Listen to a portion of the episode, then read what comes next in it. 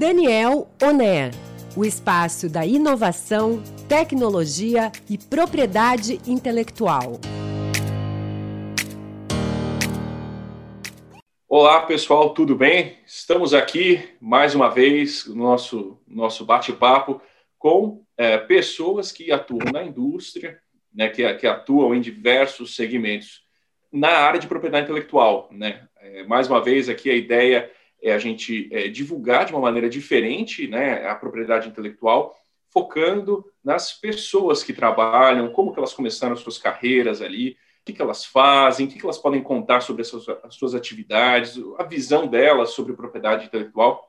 Então, a gente está aqui é, em, mais um, em mais um episódio, é, hoje contando é, com a presença do Leandro Mandu, né, gerente de, de, de inovação e propriedade intelectual da Bosch, América Latina. Né? A gente é, é, conta aí com essa ilustre presença hoje e, para quem não me conhece, é, meu nome é Gustavo Sartori, sou sócio do escritório Daniel Law, uh, sou é, engenheiro, engenheiro elétrico, com mestrado ali em mecânica, também sou advogado, né?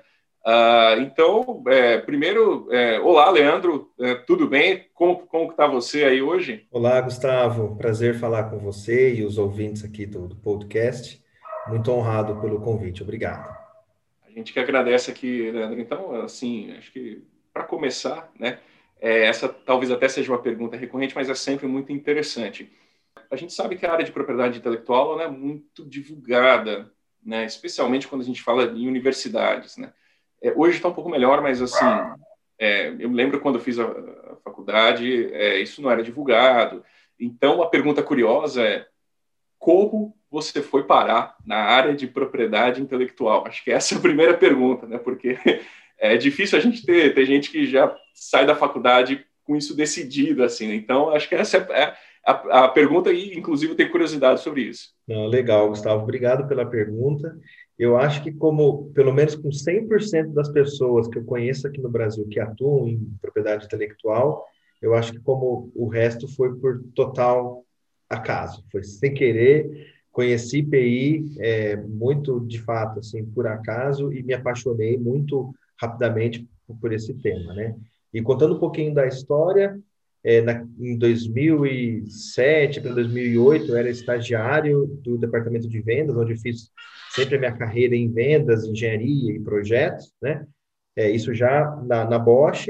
É, e, de novo, por muita é, sorte, é, uma pessoa foi formar uma nova área focada em parte de captação de fomentos públicos para inovação, e trabalhar com projetos de inovação não falou de PI naquele momento, de propriedade intelectual naquele momento, é, e eu era sempre muito curioso, gostava disso, fui lá, conversei com aquele, é, com aquele responsável pela área, a gente chegou num acordo, eu mudei meu estágio, né, fui só como estagiário ainda para lá, e lá, por acaso, tinha uma posição de advogado, né, que ia, a pessoa ia ser responsável por olhar é, essa parte de legislação dos fomentos, né, os editais públicos, que são super complexos, e essa pessoa ela veio e trouxe um tema lá também, meio que por acaso, ah, já que você vai olhar projeto de inovação, leva a propriedade intelectual também, leva essa parte de patentes e marcas.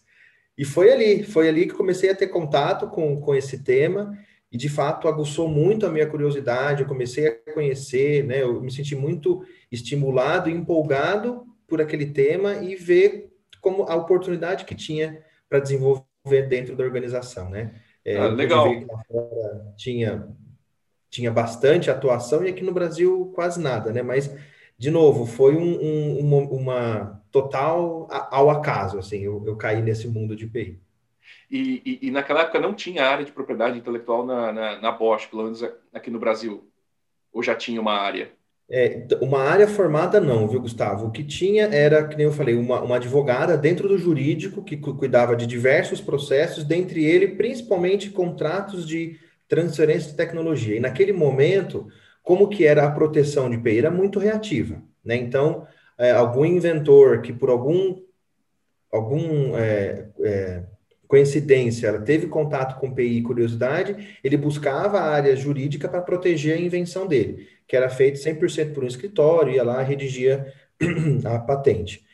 É, mas quando eu assumi, eu, eu, a primeira, o primeiro gap que eu vi, eu falei, não, a gente tem que ir lá e falar sobre patentes, tem que ir lá e mostrar a importância, porque, de fato, a grande massa não conhecia, né? Então, assim, propriamente dito, uma estrutura de propriedade intelectual no Brasil, ela foi criada depois que, que eu entrei nessa área, comecei a vislumbrar esses potenciais, ainda como estagiário, tá? Eu era só um estagiário e a gente começou a dedicar, a ter uma dedicação exclusiva para API. Isso, obviamente, estou falando a, a, cenário Brasil, tá? Isso a Bosch no mundo já fazia muita patente, inclusive. É, putz, é, é, é, um, é, um, é, um, é um case bastante interessante de, de carreira, né? de, de trajetória. Pensando nisso, uh, você pode falar? Pra, eu acho que você até já introduziu um pouco esse assunto, né? Quando você falou, olha, quando entrei aqui né, não tinha nada, mas você pode falar para a gente, de repente, dos desafios que você encontrou ao longo da sua carreira, ou se você puder pontuar quais seriam os principais, ou qual foi o principal desafio que você encontrou aí ao longo dessa sua trajetória? Olha, Gustavo, desafio, acho que esse realmente fez muito parte de toda essa trajetória, né? Obviamente todo mundo tem, mas é, os desafios aqui são aqueles desafios de você desbravar, né? A gente, de fato, estava é, desbravando um, o mundo, né, a área, a carreira de propriedade intelectual naquele momento. E eu acho que um dos desafios que me marcou foi não, não só os da empresa, que é, já vou comentar um pouquinho, mas em casa. Eu tive certa dificuldade em casa, né? Desde o do meu pai, por exemplo, né, que teve, sempre teve uma carreira em engenharia e eu estava seguindo o caminho dele, aí de repente eu estou numa grande empresa, indo bem, fui convidado inclusive para algumas vagas em engenharia, é, gestão de projetos e vendas, e falei, não, eu quero continuar aqui como estagiário, na época era só uma vaga de estágio que tinha, para fazer um negócio que ninguém sabe o que, que é. Em casa é super difícil, né? O dilema até hoje, alguém perguntou, mas o que, que você faz? Eu já falei umas 30 vezes para a pessoa o que, que eu faço, né? Para um, um tio, um primo, alguma coisa, e ele não, não sabe o que, que é patentes, o que, que é esse negócio de, de fomento para inovação, o que, que é patente? Patente? Ah, não, não sei o que é negócio do exército, não, não é. Então, é negócio de, de remédio, então assim, a gente tem uma dificuldade de explicar para quem a gente trabalha, né? E eu tinha, eu namorava naquela época, a namorada estava querendo casar, e eu, como estagiário, como que isso ia acontecer? A carreira não decolava, então, esse foi um desafio muito curioso e que pouca gente fala, mas a gente tem que viver isso em casa também. A pessoa fala, ué, e aí, né? Vai ficar nesse, nesse sonho aí, como que isso vai acontecer? Mas falando pontualmente, assim, daquele momento, a gente está falando de 2008, 2009 é, quando eu fui para essa, essa vaga, para essa área, tinha garantido que no início de 2009 ia ter uma vaga de engenheiro de tecnologia e inovação naquela época, é, e estava meio que garantido. E eu lembro que a conversa até hoje com o meu chefe, o Bruno, era: ó, você só não vai ter essa vaga se o mundo virar de ponta cabeça. E o mundo inventou de virar de ponta cabeça em 2008, 2009, como todo mundo lembra, a crise imobiliária, a bolha imobiliária nos Estados Unidos o mundo fez questão de virar de ponta cabeça. Todas as vagas foram congeladas, inclusive a minha. É, inclusive, é, eu, meu estágio estava acabando naquela época, eram três anos de estágio, e foi bem na mudança também da, da nova lei de estágio. E eu até brinco, eu falo, eu sou o único estagiário na Bosch que tem mais de três anos de estágio. Porque eu peguei exatamente essa mudança, reduzi o salário, né? E tudo isso aguentando essa pressão em casa. Pô, e aí? Não sei o quê. E, mas porque eu acreditava, eu vi um potencial, uma oportunidade muito grande na área de PI, né? Então, eu acho que é, um grande diferencial que eu, que eu colocaria aí na minha carreira é ter apostado no que eu estava enxergando ali como oportunidade e transformar aquela oportunidade no fim em aquele desafio, desculpa, aquele desafio em uma oportunidade de fato, né? Então, não foi fácil, né? Eu, também uma outra exclusividade da minha contratação é que a minha vaga é a única vaga de um mensalista comum, né? Eu era um engenheiro, não era nenhum cargo especial, vamos dizer assim.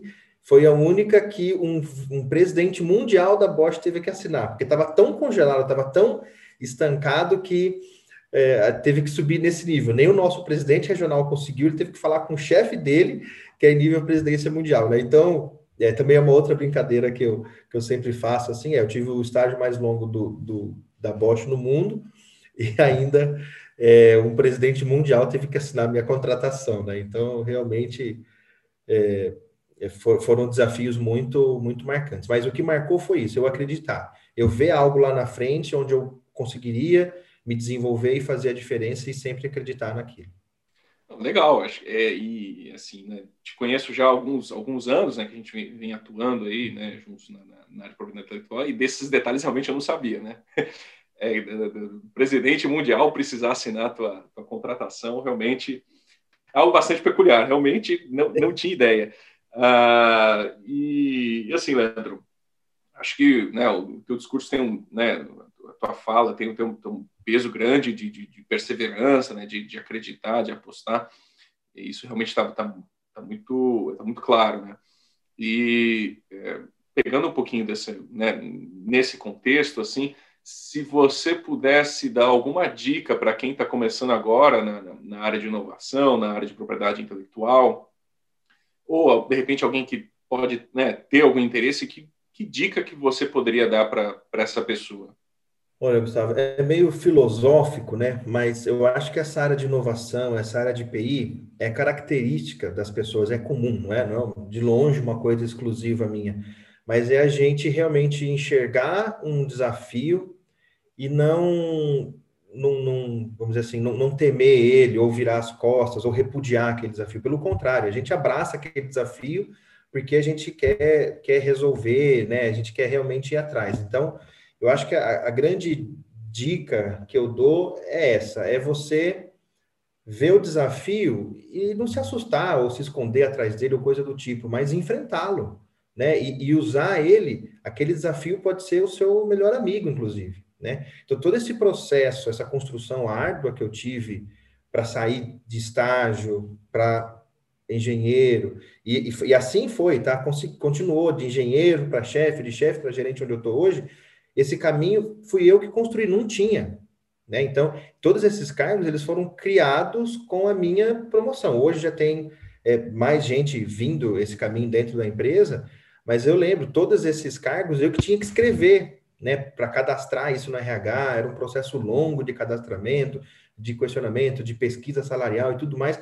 Eu, eu, eu fiz parte disso, né? mas eu não enxergava aquilo de fato como uma, um bloqueio ou algo do tipo. Era realmente um desafio que aquilo ia me ajudar. E isso me fez realmente é, essa, essa minha subida ela foi bastante rápida, né, comparado aos padrões aqui da empresa, muito por conta disso, né? Como eu fui sempre exposto a, a grandes desafios, isso me trouxe uma maturidade e um aprendizado muito grande em como contornar essas situações, né?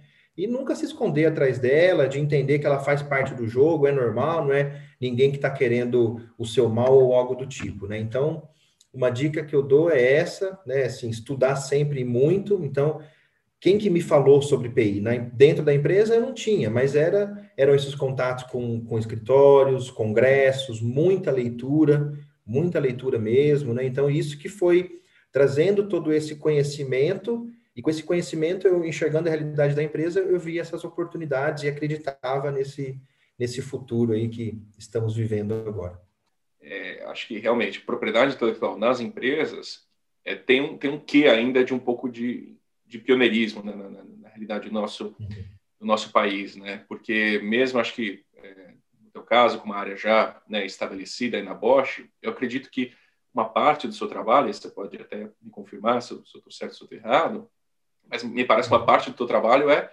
divulgar a propriedade intelectual ainda dentro da empresa, né? conscientizar as pessoas sobre a importância da propriedade intelectual, esse acaba sendo um desafio aí a mais, não? esse pioneirismo todo.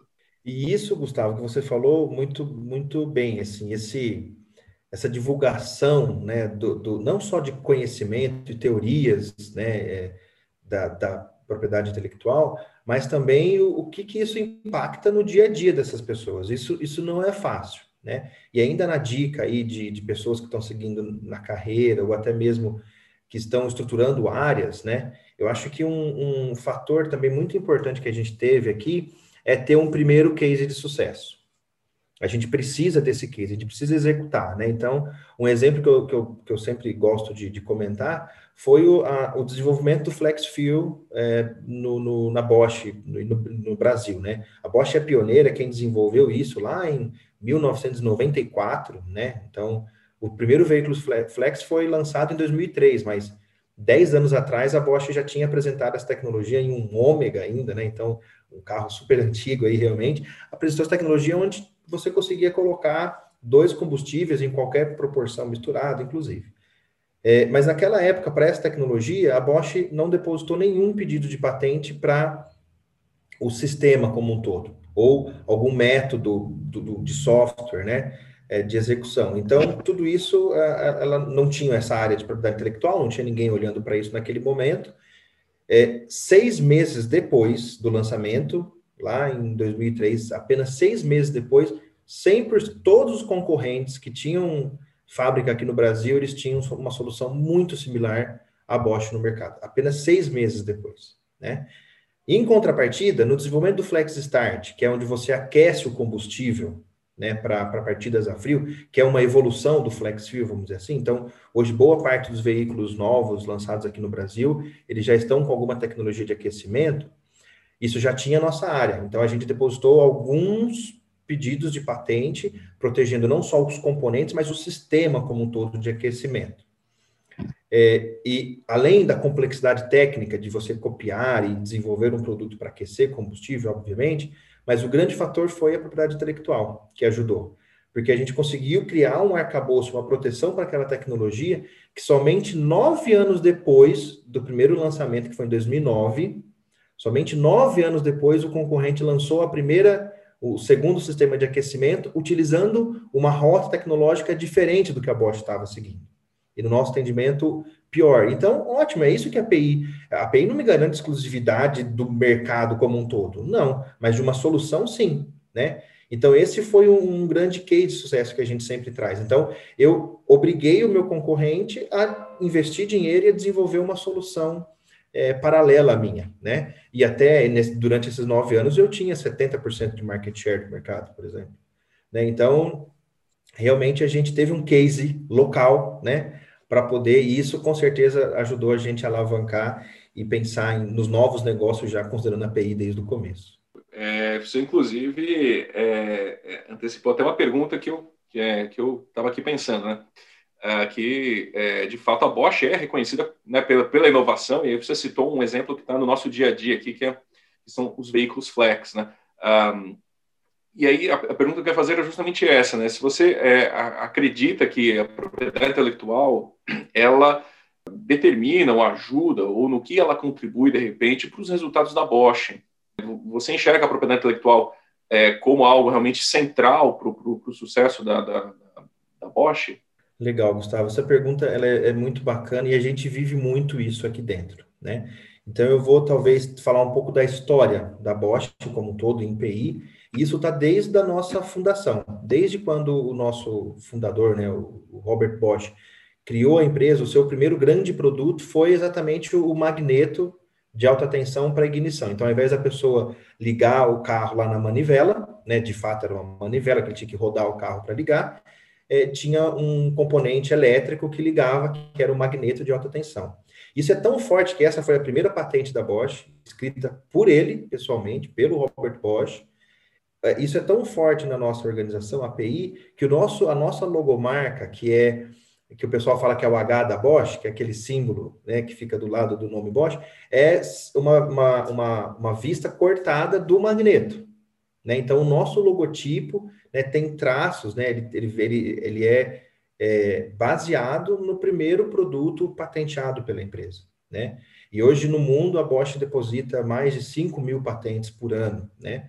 É, boa parte dela, certamente, a gente utiliza diretamente nos nossos produtos, licencia. Então, realmente, a gente tem API como.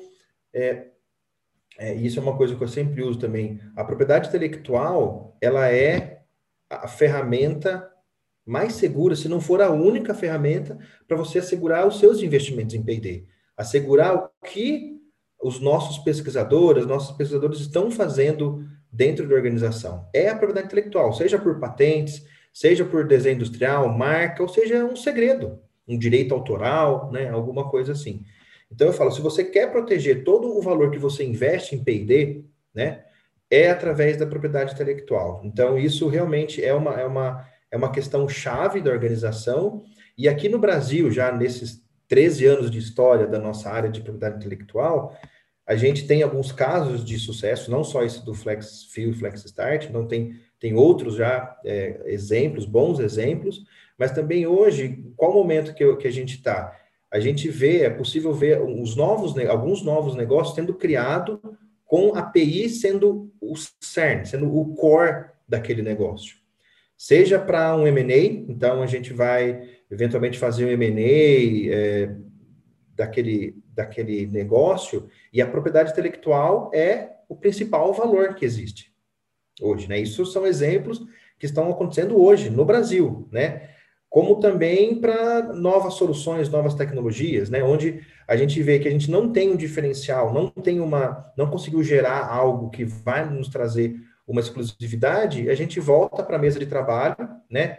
É, a, a, é, o time de P&D e desenvolve uma solução que traga de fato um diferencial. Então, isso são coisas que estão acontecendo no Brasil agora. Nos ajuda a negociar os preços, né? a, a setar um novo mercado, às vezes. Então, a gente chega com uma solução totalmente nova e falando, isso aqui é uma patente Bosch, patente requerida, né? Então, isso a gente vê acontecendo hoje no Brasil, né? Então, realmente, foi uma construção aí desses 13 anos. Um case para inspirar mesmo, né? Aqui no Brasil ainda é, é, luta né, pela, pela expansão da, da, da, da, área de propriedade intelectual como um todo, né? E acho que esse exemplo que você deu é absolutamente fantástico. Né? Então, é, você já tem a área de P&D conversando com, com, com, a área de propriedade intelectual, utilizando, né, a empresa aí, utilizando é, as patentes, os ativos de propriedade intelectual de maneira é, estratégica. Né? Então, realmente é um, é um, é um trabalho para a gente é, reconhecer, Leandro. Fantástico, fantástico.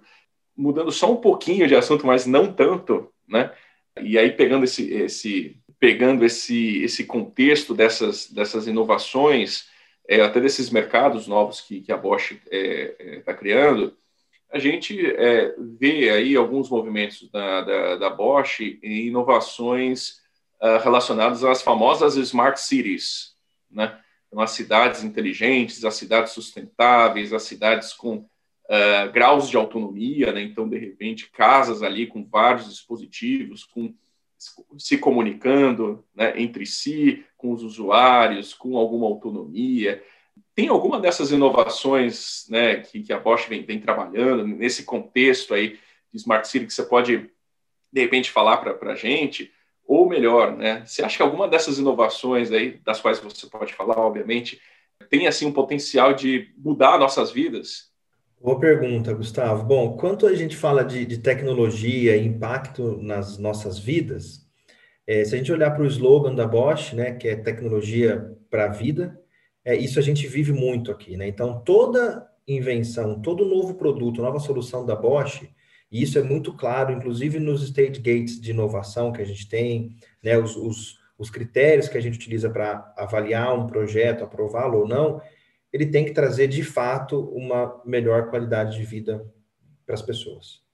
Seja por ser mais sustentável, mais limpo, mais barato, mais leve, é, trazer mais conforto para a pessoa. Né? Então, isso de fato é uma questão que a gente vive muito. Inclusive, na nossa visão e missão, né, no, no que a gente chama aqui de, de We Lead Bosch, os nossos valores, eles defendem exatamente o desenvolvimento de novas tecnologias, que estão diretamente atrelados à conectividade, mobilidade é, é, urbana como um todo, a sustentabilidade, e isso impacta diretamente no nosso API. Então, se a gente olhar as nossas, a, a nossa propriedade intelectual, né, dos nossos projetos, estão sempre voltados é, a, a, exatamente é, essa parte de conectividade e, e, mobilidade. E alguns exemplos que eu posso citar, é, eu vou citar exemplos, de novo, brasileiros. Né? A Bosch tem inúmeros patentes e, e, e um portfólio muito considerável para Smart Cities, toda a parte de conectividade, que se conecta com o carro, ele percebe que você está chegando em casa e ele já vai ligar a sua máquina de café, isso já está acontecendo, né? Ainda não no Brasil, mas Europa e Estados Unidos já tem isso acontecendo. Você sai da sua casa e você programa a sua máquina de café para fazer um café para você, é, ou você já é, aquecer, a, a, ligar o sistema de aquecimento da, da sua casa, aquecimento central, colocar água quentinha na banheira, isso tudo já está acontecendo, já pode se ver isso nas casas, né, lá nesses mercados.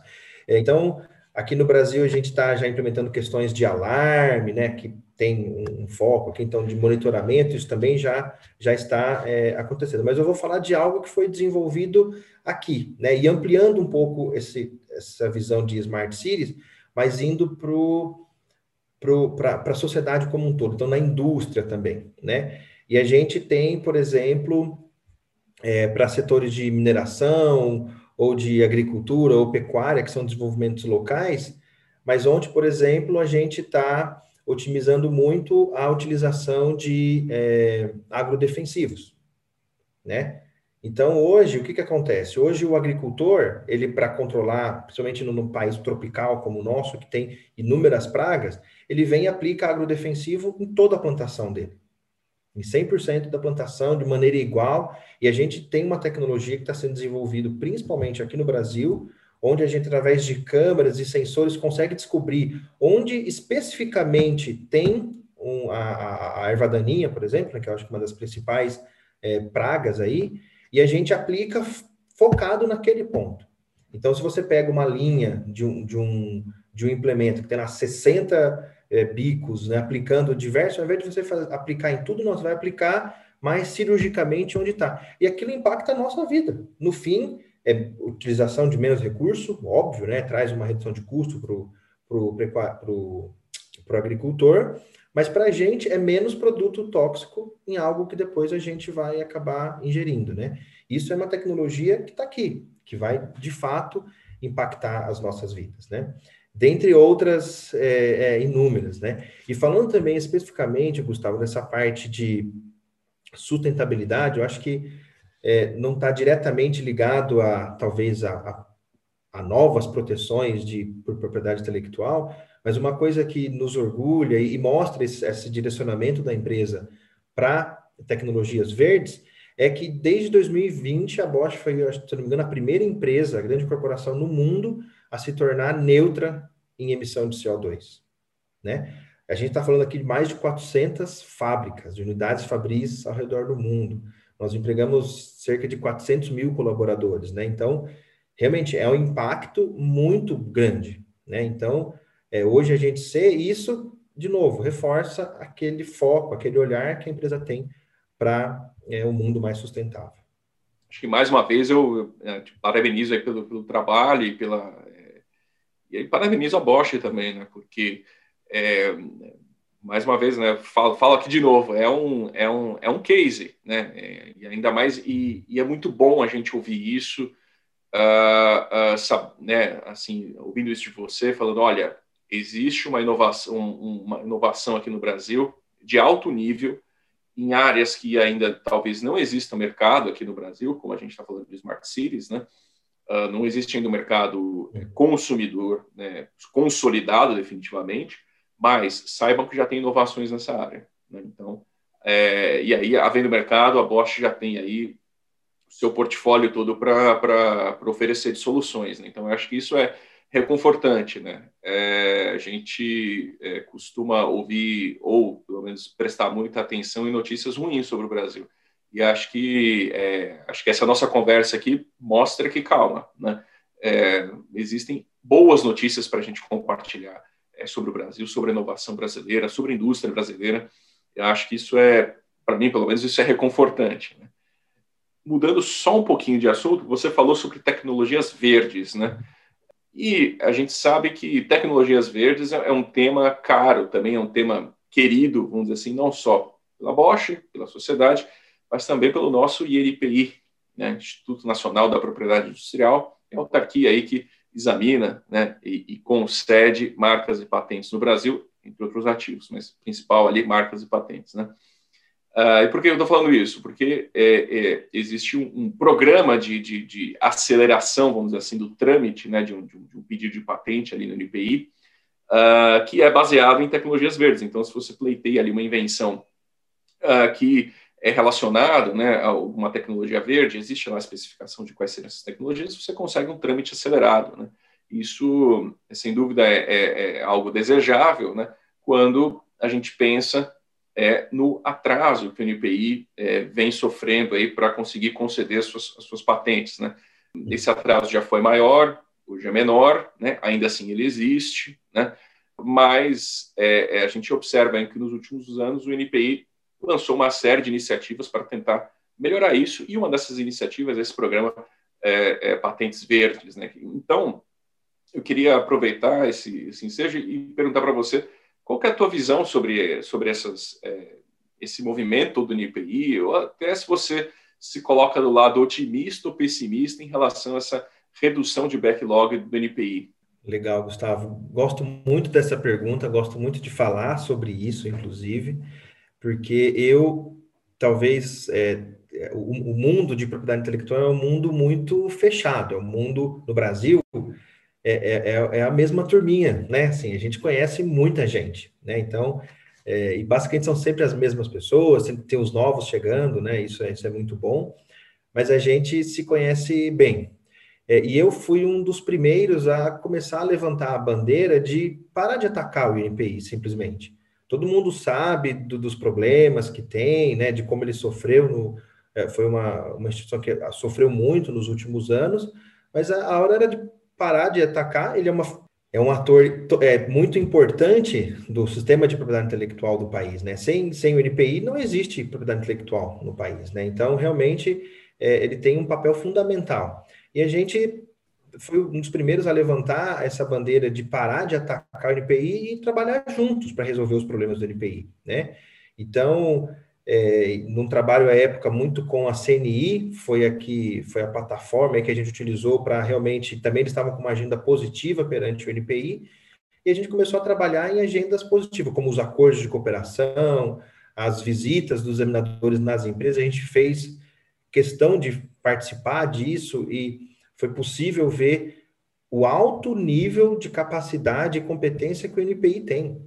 É, eu lembro que em uma das, das visitas, depois que, o, que, os examinadores foram embora, os, os, pesquisadores da Bosch me procuraram e falaram: Nossa, é, eu fiquei muito contente com a competência do pessoal, eu achei que ia, ia ser uma conversa meio mediana, mas não, lá tinha pós-doc no tema que a gente trabalha aqui. Então, pessoas realmente muito interessadas e, e, e, com conhecimento muito avançado daquela tecnologia, né? Então, foi muito legal eles poderem conhecer a realidade da indústria. Quanto tempo que é um produto para ele sair de uma conceituação para chegar, né? Então, realmente, eu acho que a gente tem que fazer cada vez mais nisso.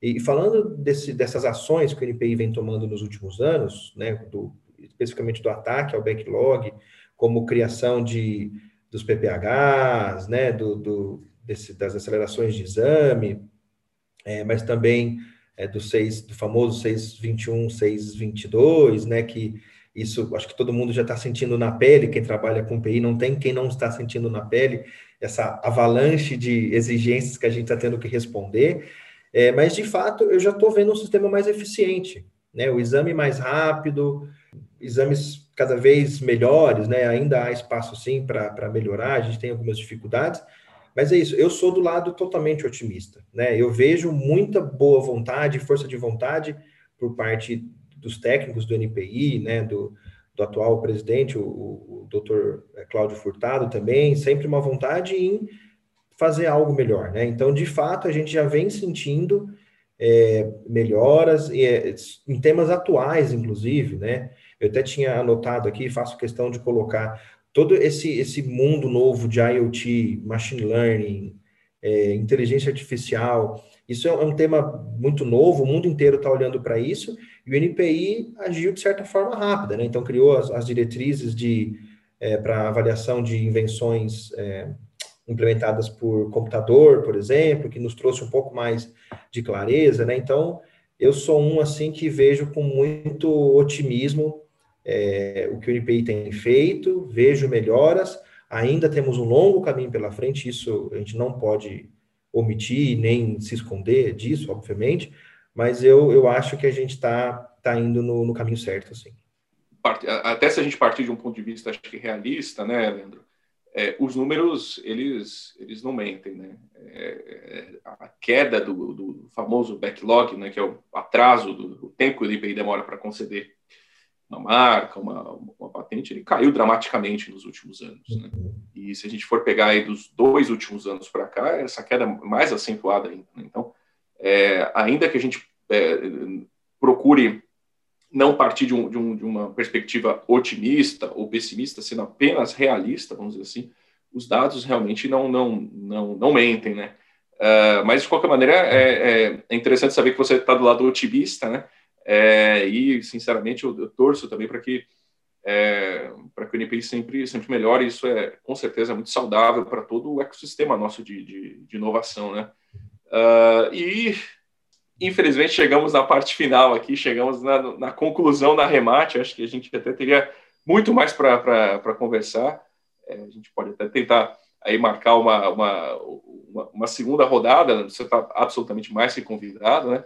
Mas, infelizmente, aqui é, eu vou fazer aqui a, a, nossa pergunta final, né? A nossa, essa pergunta final, na verdade, é bem aberta, né? É, uh, enfim, com base em tudo que a gente falou aqui, né? O que você mais, que você teria mais ali de repente para comentar, para acrescentar?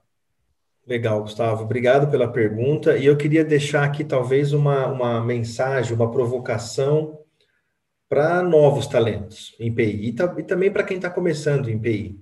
E, e que essa, essa, essa, minha trajetória, né, que ela é curta ainda, eu tenho muito caminho pela frente, tenho certeza que tem muito o que desenvolver ainda dentro de PI, é, mas deixar uma provocação aqui e um, e um chamado para novos talentos, né?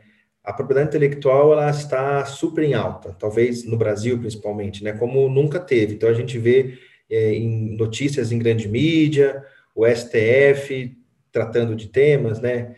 É, o último aqui foi muito, vamos dizer assim, é, polêmico, né? Que era do, do artigo 40, né? Com as questões de dos, dos, também dos medicamentos, das vacinas do, do Covid. Então, assim, é, é uma questão que realmente está em pauta e não, não é à toa, porque isso impacta diretamente a vida das pessoas. Né? Você forçar uma licença compulsória para uma vacina, por exemplo, quais benefícios e malefícios que isso pode trazer.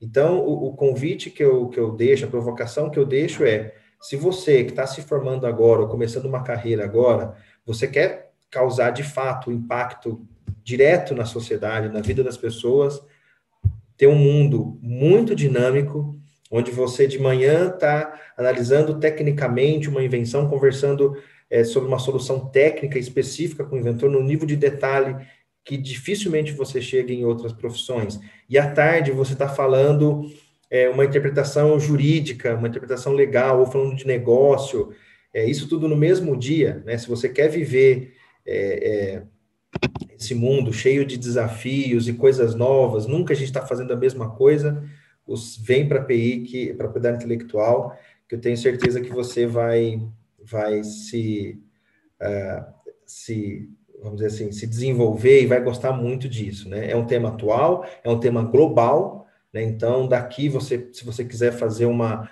uma ponte para um, um outro mercado internacional, você também consegue fazer. Então, realmente, é, é, tento, espero que isso inspire a brilhar os olhos de muitos novos talentos que estão vindo por aí e eles venham juntar ao nosso time de propriedade intelectual. Mais uma vez, agradeço o convite, seu, Gustavo, da Daniel específico. É, parabenizo pelo, pela forma leve que vocês estão tratando isso, né? Então, a gente sai daquele formato padrão de congresso, né? Onde só um fala, e aqui a gente está olhando as pessoas de propriedade intelectual, né? a história e também, obviamente, alguns temas. Então, mais uma vez, agradeço e parabenizo vocês aí pela excelente iniciativa. E conte comigo para próximos. Perfeito, Leandro. A gente, a gente que agradece é, sua, sua presença aqui, né? A sua, a sua entrevista foi, foi um bate-papo excelente, a altíssimo nível, né? E a ideia é um pouco essa? A gente é, mudar um pouco o formato, né, e divulgar a propriedade intelectual não só nos congressos especializados, mas a, arrumar um outro canal e falando com as pessoas. Acho que é justamente isso. Mas é, agradeço e obrigado, obrigado a todos aí que, que ficaram com a gente aqui até o final e até uma próxima, com certeza. Tchau, tchau.